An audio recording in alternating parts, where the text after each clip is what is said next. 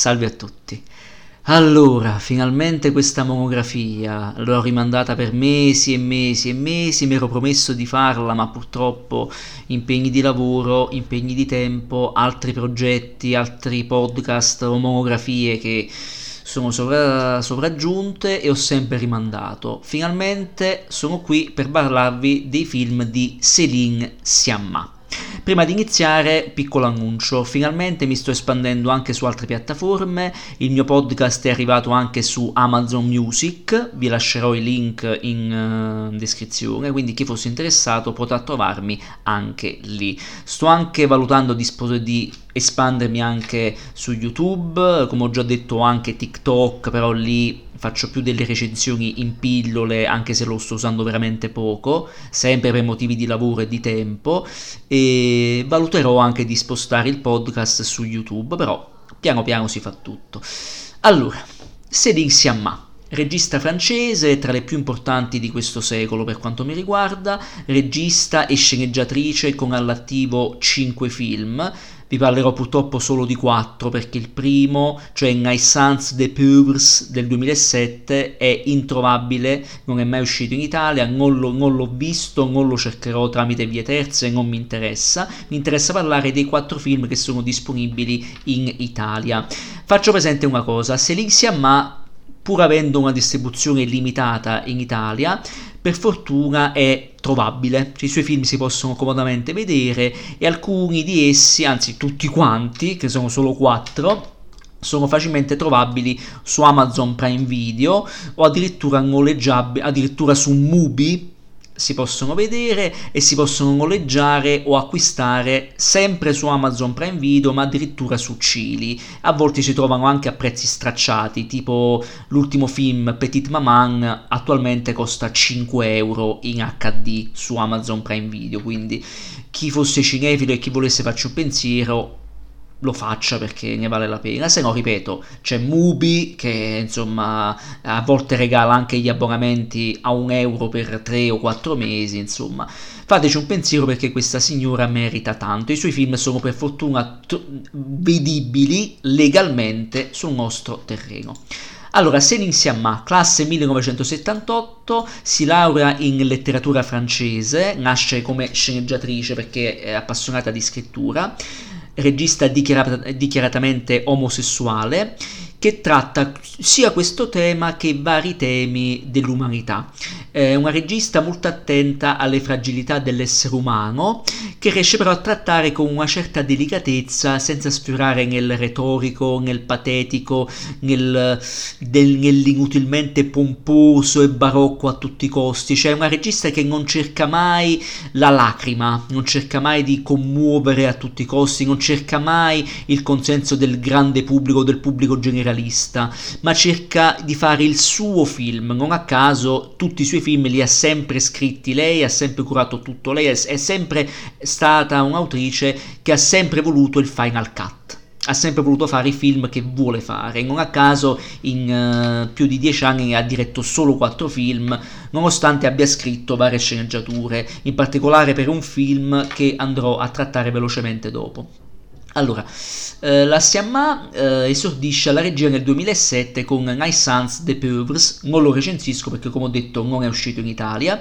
eh, diretto anche un cortometraggio dal titolo Pauline, ma anche quello ahimè non l'ho visto, non si trova e non lo recensisco, però vorrei parlare del primo film che è arrivato da noi in Italia, distribuito e qui devo ringraziare la Teodora Film, questo, questa piccola casa di distribuzione italiana che ha portato quasi tutti i film della Siamma tranne uno portato da Lucky dirò poi quale. Il film è Tomboy del 2011, il primo vero film eh, uscito su solo italiano, film che purtroppo è passato in sordina perché tratta un tema molto delicato, ma che si può, ripeto, trovare comodamente sulle piattaforme che ho già citato.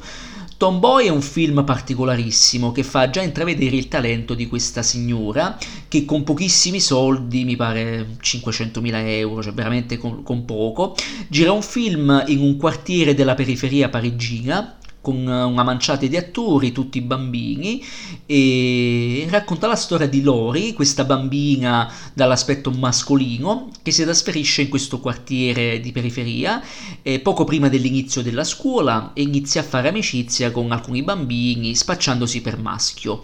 e accoglie a sé anche le simpatie di un'altra bambina di nome Lisa, eh, che chiaramente lo crede un maschietto, quindi nasce un'infatuazione e da lì si sviluppa una storia di questo, questa sorta di gioco di maschera che a un certo punto diventerà più grande di lei e fino a risvolti che non sto a dirvi. Un film bellissimo per il sottoscritto, la Siamma esordisce alla regia in un modo incredibile, trattando un tema delicato quale l'omosessualità o la presunta tale, però usando i bambini e non è un film ricattatorio, non è un film retorico che vuole farti empatizzare a tutti i costi per, per questi temi, no, no, no, semplicemente mette a nudo queste tematiche che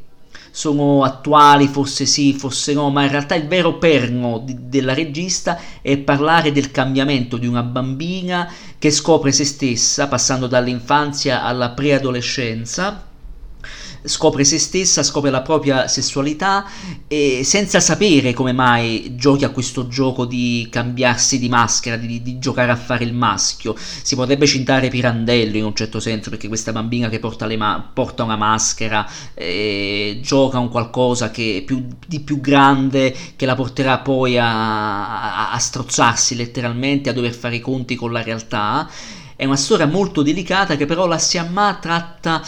con una mano solida, delicata, eh, commovente ma mai lacrimosa, cioè non cerca di farti piangere o di farti star male a tutti i costi, ma cerca proprio di portarti innanzitutto in una periferia parigina che è credibilissima, perché vedi questi bambini che vivono nel proletari, che vivono nel niente, ma che grazie al niente, grazie alla fantasia, eh, trovano sempre un qualcosa da fare, che sia una partita a calcetto, che sia il consumare una, una bevanda insieme, il giocare con i trucchi, con i giochi, con i disegni, con qualsiasi cosa, e quindi ti fa capire la Siamma quanto i bambini siano più intelligenti e più profondi di adulti distratti, perché non a caso i genitori di Lori non si accorgono di questo gioco che lei fa, non si accorgono di lei che sta cambiando e che forse ha qualcosa che dovrebbero capire meglio, cioè il fatto che lei potrebbe essere omosessuale o bisessuale. E il film è molto ambiguo giustamente in questo perché te lo fa capire da piccoli eh, dettagli, dai dialoghi. Già il film si apre con questa inquadratura laterale in macchina, con Lori sulle gambe del padre che gioca a guidare e già ti fa capire questo, questa mascolinità nascosta o che lei non conosce che può emergere, addirittura le parole della madre che a un certo punto dice nella vecchia casa avevi sempre amici maschi, finalmente qui hai un'amica, un'amichetta femmina quindi ti fa capire che potrebbe essere omosessuale, potrebbe essere bisessuale, o forse no, potrebbe essere una semplice confusione eh, sessuale dovuta all'età che avanza, alla crescita, eh, però è veramente un film forte, un film che tratta questo tema forte in modo delicato. È veramente delicato perché lo fa con semplicità. Già la messa in scena è perfetta perché questa fotografia naturalissima, eh, per quanto il cinema sia finzione, ti regala questa essenza di realtà, questa periferia, questo quartiere fatto di palazzi piccoli, poveri, è, proprio verissima questa fotografia grigia, a volte con tonalità più calde, soprattutto negli interni, è veramente perfetta, sembra di essere lì in un certo senso. Gli attori sono tutti sconosciuti e sono credibilissimi, sono bravissimi e la Siamma riesce a, a, farti entrare in empatia con loro con pochi movimenti di macchine, camera a mano quando si muovono, eh, campi larghi, primissimi piani, dettagli su mani che toccano giocattoli, toccano disegni, cioè in, con poco riesce a creare una, un qualcosa di esteticamente potente che lascia il segno, oltre a raccontare una storia veramente delicata parlare di transgender, parlare di eh, omosessualità, bisessualità, questi temi che ormai vengono trattati purtroppo anche per moda, ma in realtà temi che sono seri, che riguardano una fetta di umanità che purtroppo ancora oggi non viene accettata e non a caso nel film a un certo punto quando gli altarini vengono fuori Lori viene additata quasi come una diversa da quegli stessi bambini che sembravano innocenti, quindi la Siamma intelligentemente, con grazia, riesce a farti capire che anche il bambino ha in sé il seme del male, il seme del disprezzo, il, puntare il dito contro un qualcosa di più grande di lui che vede come una minaccia, quindi il razzismo che è intrinseco anche nei bambini, eh, ereditato dai genitori o forse no, per, per semplice o dovute a dicerie degli adulti, quindi è un film che in realtà ha tanti sottotesti, ha tante chiavi di lettura, pur parlando alla fine di una bambina che gioca a fare il maschio, senza saperne il perché, o forse sì. Quindi un film bellissimo, un film recitato benissimo, girato magnificamente, delicato nei rapporti tra bambini, vedere questi bambini che giocano, che si divertono, proprio la quotidianità Ecco, la cosa che colpisce è la quotidianità delle piccole cose, il consumare una partita a calcetto, il divertirsi a truccarsi, eh, una piccola infatuazione di una bambina, di una vicina che scambia la, bam- la Lori per un maschietto e ci si innamora in un certo senso, piccole, le piccole infatuazioni dei bambini, addirittura il rapporto tra Lori e la sorellina che giocano insieme, che leggono le fiabe insieme, che condividono questo segreto insieme, cioè tutto, tutta una cosa piccola nella quale è racchiusa in realtà l'umanità, una fragilità umana, soprattutto la, una verità o presunta tale di, di un'umanità che a volte è difficile da rendere pubblica, è difficile anche da accettare in un mondo ancora razzista. Eh, la Siamma, in quanto omosessuale dichiarata, affronta questo tema lasciando porte aperte e mettendo in discussione anche gli adulti, gli adulti che a un certo punto, soprattutto i genitori, devono prendere coscienza della figlia che muta, della, figlia, della figlia che diventa adulta e che comprendono anche il suo disagio. Una frase bellissima che pronuncia la madre alla fine, quando quando la, la mette in faccia alla realtà dice vuoi fare il maschio? Fai il maschio, scelte tue, io non ti impongo niente, però devi essere sincera, devi dire la verità, non devi mentire. Quindi in 5 secondi con una battuta la Siamma racchiude tutto il senso di questa storia. Essere se stessi, accettare se stessi anche da bambini, perché da bambini che si inizia a, capi- a, a costruire il percorso eh, di essere umano e di quello che saremo da adulti. Se già da bambini nascondiamo le cose, figuriamoci da adulti che casini potremo combinare. Quindi un film per me bellissimo che giustamente è stato premiato e da noi è passato in sordina perché giustamente è un film che parla di temi LGBT, insomma fa un po' strano, eh, però il film, ripeto, è trovabile, lo consiglio assolutamente perché è veramente un esordio col botto leggero ma in realtà profondo, eh, delicato ma fragile, sincero, non ricattatorio, veramente potente. Grande esordio, grande film. Dopo Tomboy passano alcuni anni, arriva il secondo film,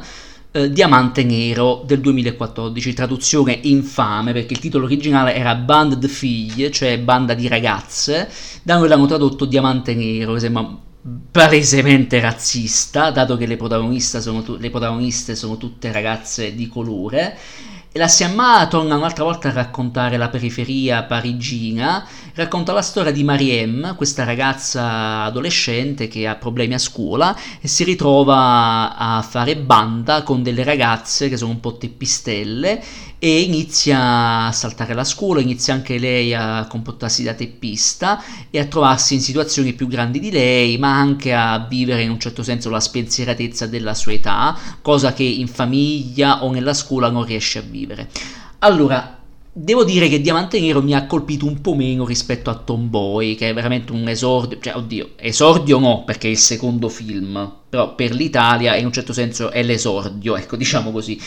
Rispetto a Tomboy mi ha colpito meno, però il film è indubbiamente bellissimo perché stavolta i mezzi sono di più perché la macchina da presa inizia a muoversi, ci, ci sono i primi piani sequenza con carrelli o steadicam, eh, sempre movimenti di macchina a mano, soprattutto in momenti più eh, tesi, addirittura abbiamo sequenze di lotta tra ragazze. E quindi la Siamma fa un passo in più a livello tecnico, eh, in realtà fa le prove generali per il prossimo film che è il suo capolavoro, il suo film più bello, uno dei, film più belli di questo secolo, poi ci arriva a momenti. Diamante Nera è un film eh, interessante per tante cose, perché tramite la storia di una ragazza sbandata che si ritrova a fare banda con altre sbandate, in realtà racconta la storia di ragazze eh, di periferia non capite da una società adulta, ma fatta anche di catene sociali, fatta di razzismo, perché appunto sono tutte ragazze di colore, sono tutte ragazze sboccate, ma perché abbandonate a se stesse, che vivono la, la, la periferia. Quindi la Siamma fa un film politico, un film politico e sociale molto forte, perché racconta queste ragazze abbandonate a se stesse, che vedono nella libertà la, la parolaccia, eh, l'insultare altre ragazze di periferia anche in metropolitano, addirittura farci a botte in, eh, all'aperto. E la Siamma no, fa veramente un film notevole, veramente notevole. Ancora una volta sfrutta delle attrici. Eh, eh praticamente esordienti, ma bravissime, molto credibili. E niente, il film funziona, funziona perché eh, racconta tramite il, il parlare di questa ragazza che tramite queste bulle che in realtà sembrano cattive ma non lo sono, sono anche le, delle ragazze abbandonate, sperdute, abbandonate anche dalla famiglia in un certo senso, quindi che trovano nella, nella ribellione sociale la libertà, cioè questo film a tratti è un inno alla libertà, però la libertà appunto visto dagli occhi di, di adolescenti che viene traslata, viene trasmessa tramite piccole cose, che può essere un, un, il marinare la scuola il girare entrare in un, in un, centro commerciale o ancora di più la danza, è un film a tratti quasi musical, un film nel quale la danza, le coreografie bellissime diventano simbolo di rivolta ma anche di, di libertà di queste ragazze abbandonate da una società fatta di catene e di razzismo. È bellissima poi una sequenza nella quale queste quattro si chiudono in una camera d'albergo e a suon di champagne e musica rap si, si danno alla pazza gioia ballando. Cioè, uno si aspetterebbe un film che la butta in uh, sessualità fino a se stessa eh, per fare chissà quale denuncia, ma in realtà invece no. La Siamma non fa pipponi stupidi e narcisisti fino a se stessi come fanno altri autori, ma fa un film posato, quadrato, sincero che però racconta anche i lati oscuri, cioè questa libertà estrema conquistata con le unghie e con i denti, andando contro, tu- contro tutto e tutti, porta anche a conseguenze drastiche. E quindi senza una, una base eh, culturale data dalla scuola, data dagli adulti, questi ragazzi si illudono in realtà di essere liberi, ma in realtà, in realtà con il passaggio all'età adulta si ritrovano in condizioni eh, ancora più in, in gabbie ancora più strette e infatti il terzo atto è proprio quasi una condanna, una condanna a morte per Mariem che si ritrova a, a commettere atti veramente eh, assurdi, non dico quali, ma atti veramente cattivi che la, la porteranno lontano dagli affetti, lontano dalla famiglia, lontano anche da quelle amicizie eh, sincere alla fine che aveva conquistato grazie a queste bulle. E quindi il finale è tragico e tremendo, è veramente triste, per un film che è bello, indubbiamente non vale Tomboy perché c'è qualcosina che mi ha convinto meno, per esempio il rapporto con il fratello burrascoso è lasciato un po' in secondo piano, c'è un probabile fidanzato che appare un paio di volte e poi sparisce, c'è, c'ha un paio di cosine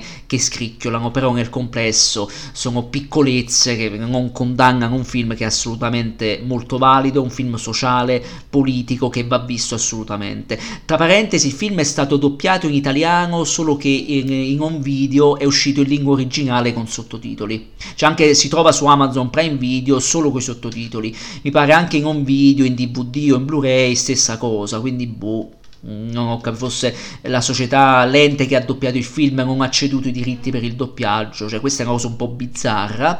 però ripeto il film va visto perché è veramente un atto di accusa politica e sociale verso un lato della Francia, ma in realtà che riguarda tutto il mondo, che dimentica gli ultimi, che non li ascolta e che li lascia in balia di se stessi. E questi ultimi, con l'idea di sentirsi liberi, ribellandosi al sistema, in realtà vanno al di sotto del sistema e ne diventano ancora più schiavi e perdono se stessi. Quindi è un film veramente che trasuda libertà, sincerità, però anche. Eh, cattiveria, cattiveria appunto data da una società che non capisce i giovani, soprattutto i giovani più disperati e che potrebbero dare il meglio se messi in condizioni di farlo.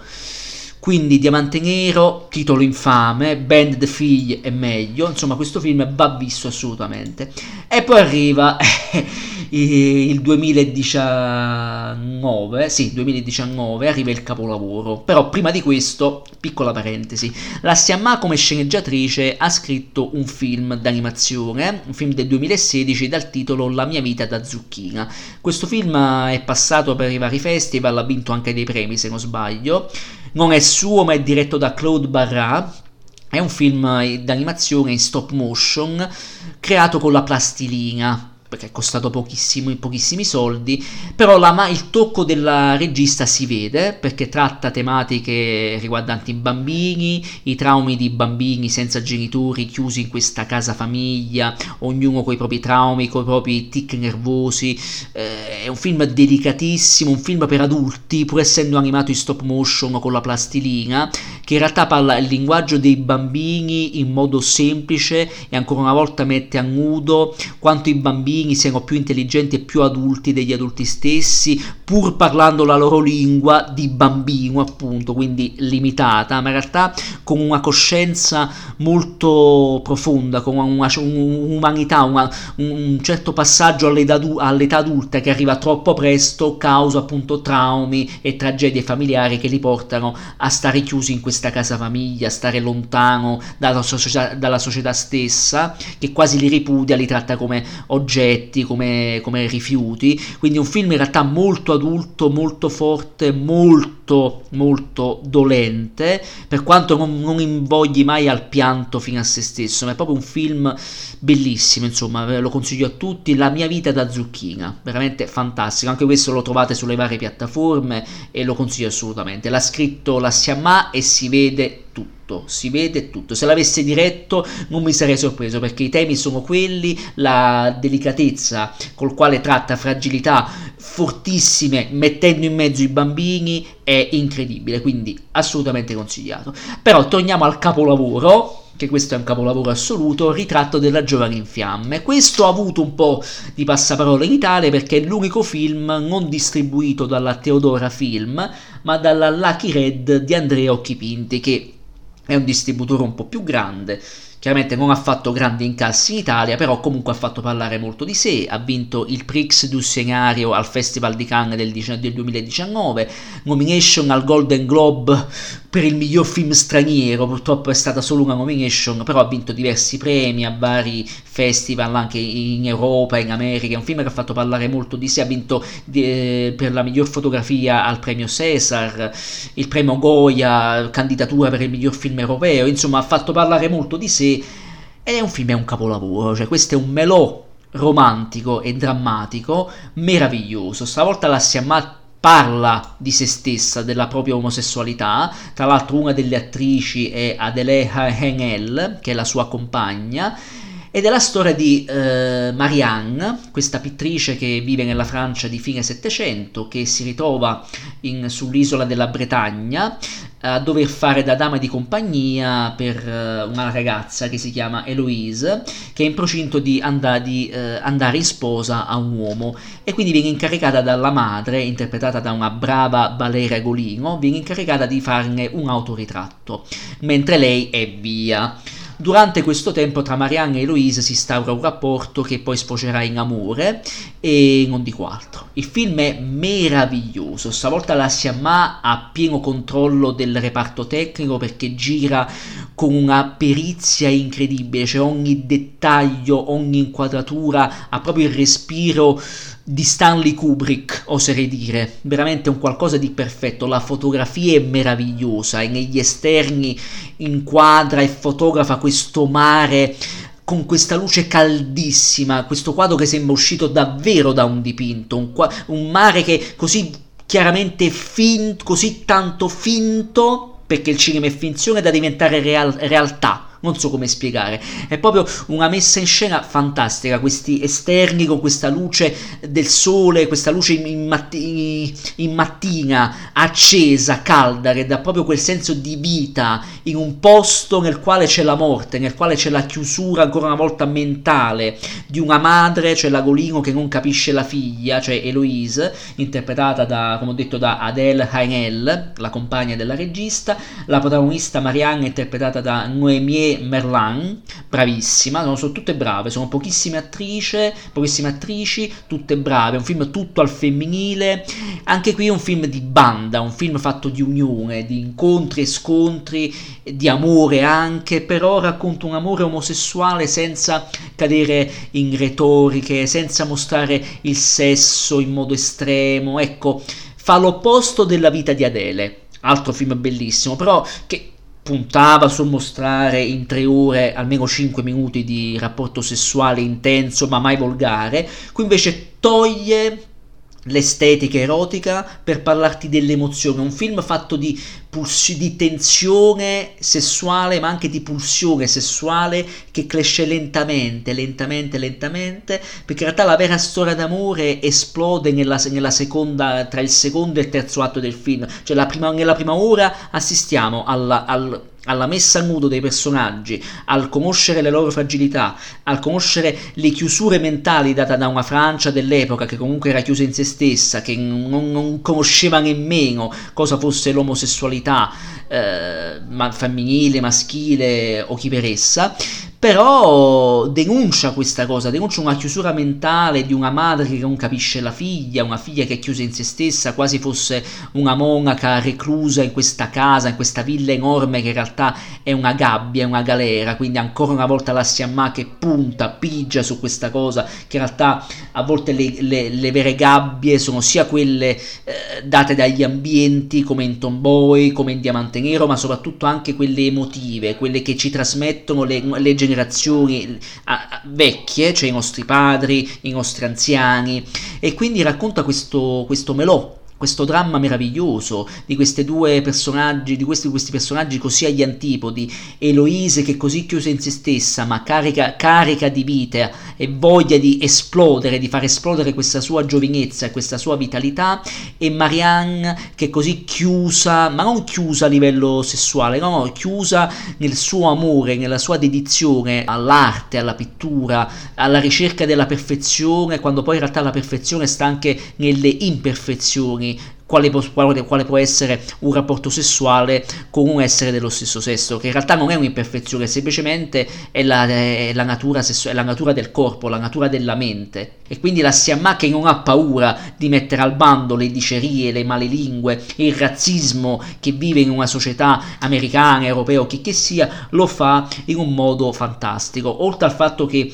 Eh, eh, omaggia classici quale il Vivaldi per le musiche, tra l'altro le, la colonna sonora c'è ma non si sente, cioè esplode solo nei momenti necessari, soprattutto nell'ultima inquadratura con quello zoom in primo piano che proprio sembra Eyes Wide Shut, cioè proprio Kubrick al 100%, cita Orfeo, Euridice, cioè proprio, cioè è proprio un film citazionista che cita i classici della letteratura e dell'arte, che però fanno da cornice, fanno da cornice e arricchiscono questo rapporto tra queste due donne che in realtà sono due anime sole. Sono due anime sole che grazie all'amore, grazie all'abbattimento dei tabù, a un certo punto grazie eh, dapprima allo scambio di piccoli baci, poi all'incontro dei corpi, al, al guardarsi negli occhi, al, eh, all'accarezzarsi, al piangere in silenzio ma col sorriso, perché sanno che il loro tempo è limitato e che finirà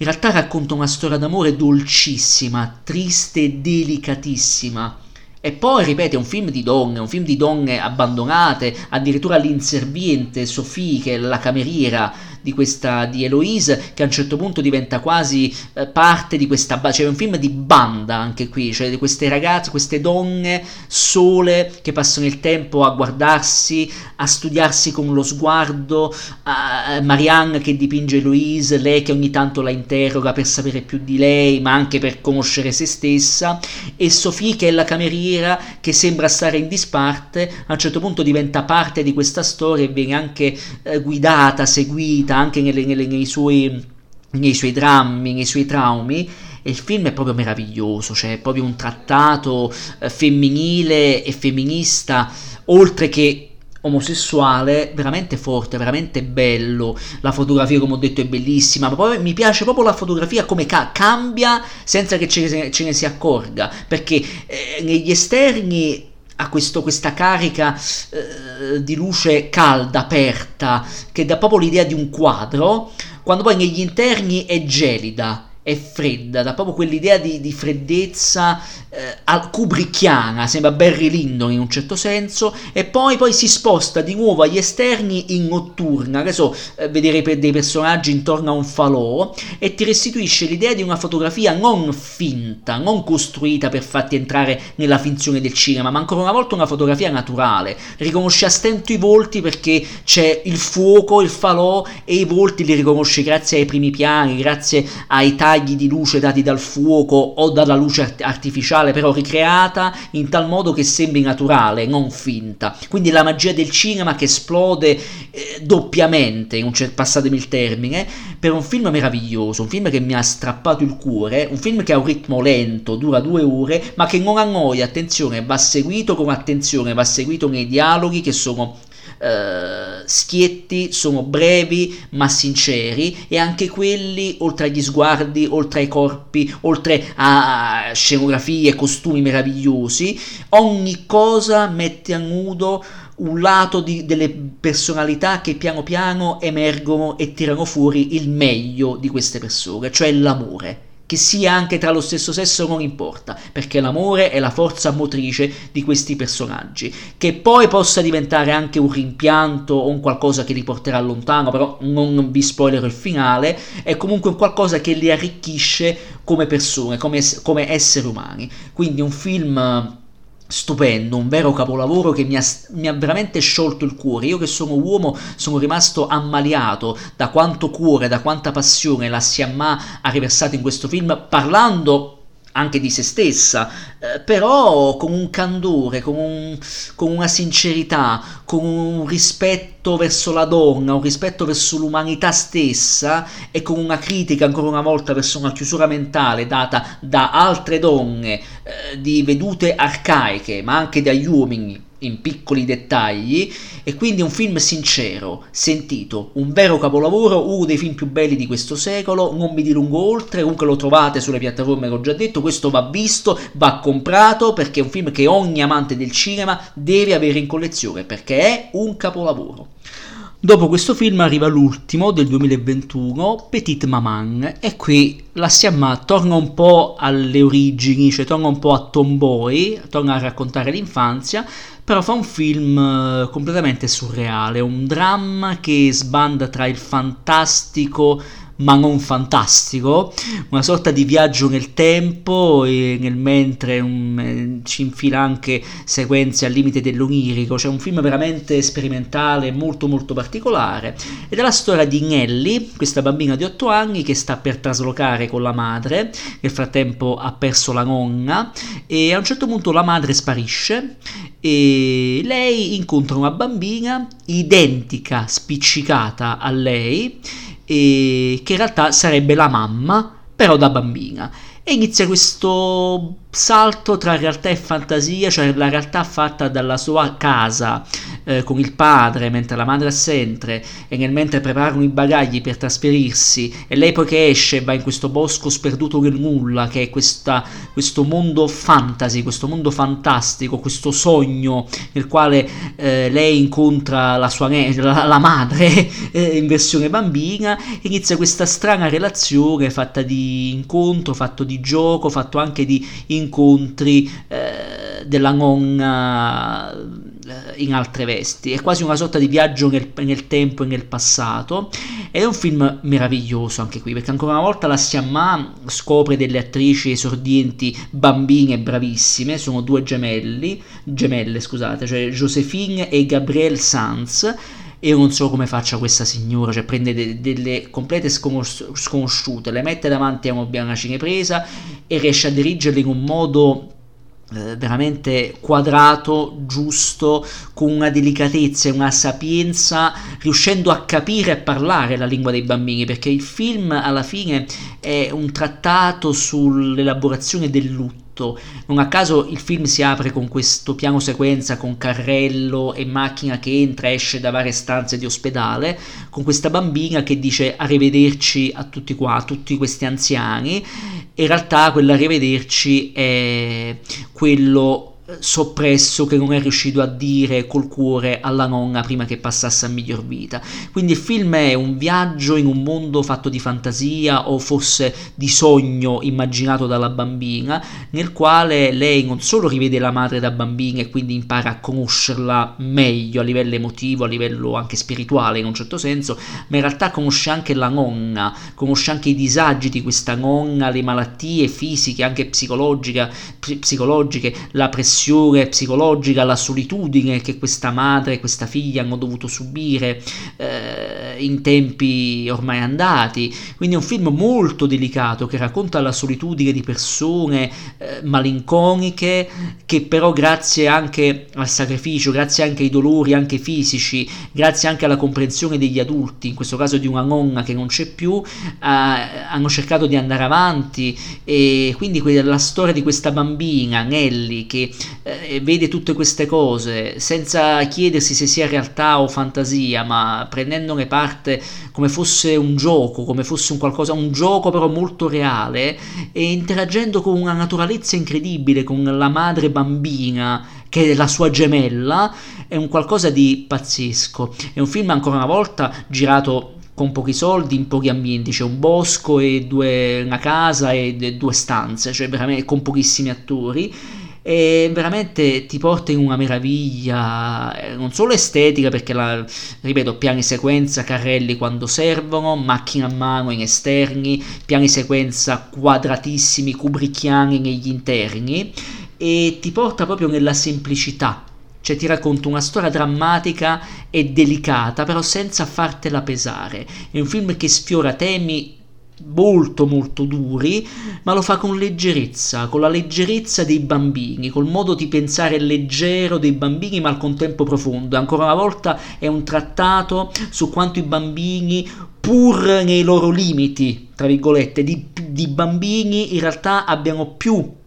profondità e capiscano più degli adulti alcune cose anche in, dai piccoli dettagli. I piccoli dettagli qui sono la, la, quotidianità, il giocare in un bosco, costruire la casetta con pezzi di legno, il cantare tanti auguri a te con una torta, però cantarlo bene per non offendere la nonna o la bambina, il giocare a nome, cose e città. C'è un film che, ecco, quando diventa sogno, tra virgolette, ti porta proprio in un'altra, in una, da un'altra un'altra parte, proprio fuori dal tempo. Non esistono gli smartphone, bamb- queste bambine non, non, giocano con uno smartphone, non sono alienate, ma in realtà nel quasi tornare indietro, tornare all'albore del gioco della semplicità riscoprono un'umanità e una profondità eh, grazie al contatto, grazie al gioco, grazie al divertirsi a giocare, a inventare giochi sul momento con carte e penna, addirittura giocando, divertendosi, impastando eh, una torta con l'acqua, la farina, cioè un qualcosa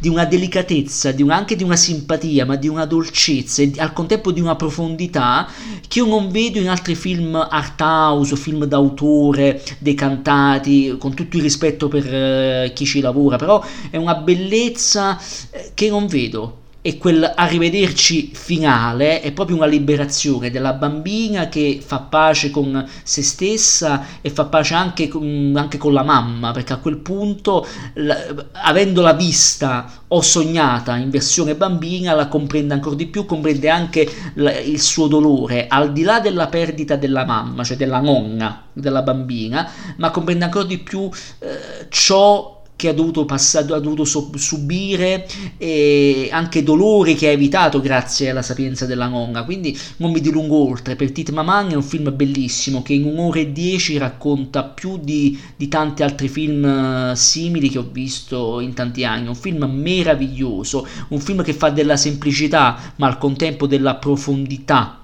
la sua forza, riesce a commuovere pur senza farti piangere, c'è un film che ti commuove dall'interno per come con leggerezza riesce a parlare a tutti parla la lingua dei bambini ma in realtà parla agli adulti e di temi profondi che solo gli adulti capirebbero ma che in realtà dovrebbero capire anche i bambini stessi per diventare fossi migliori di, di, degli, degli, adulti e di chi c'è stato prima. Quindi è un film meraviglioso bellissimo. E qui concludo questa monografia breve sbagliata imperfetta insomma fate un po' voi. Però mi andava di parlare di questa signora perché per me è tra le registe francesi ed europee più importanti degli ultimi vent'anni.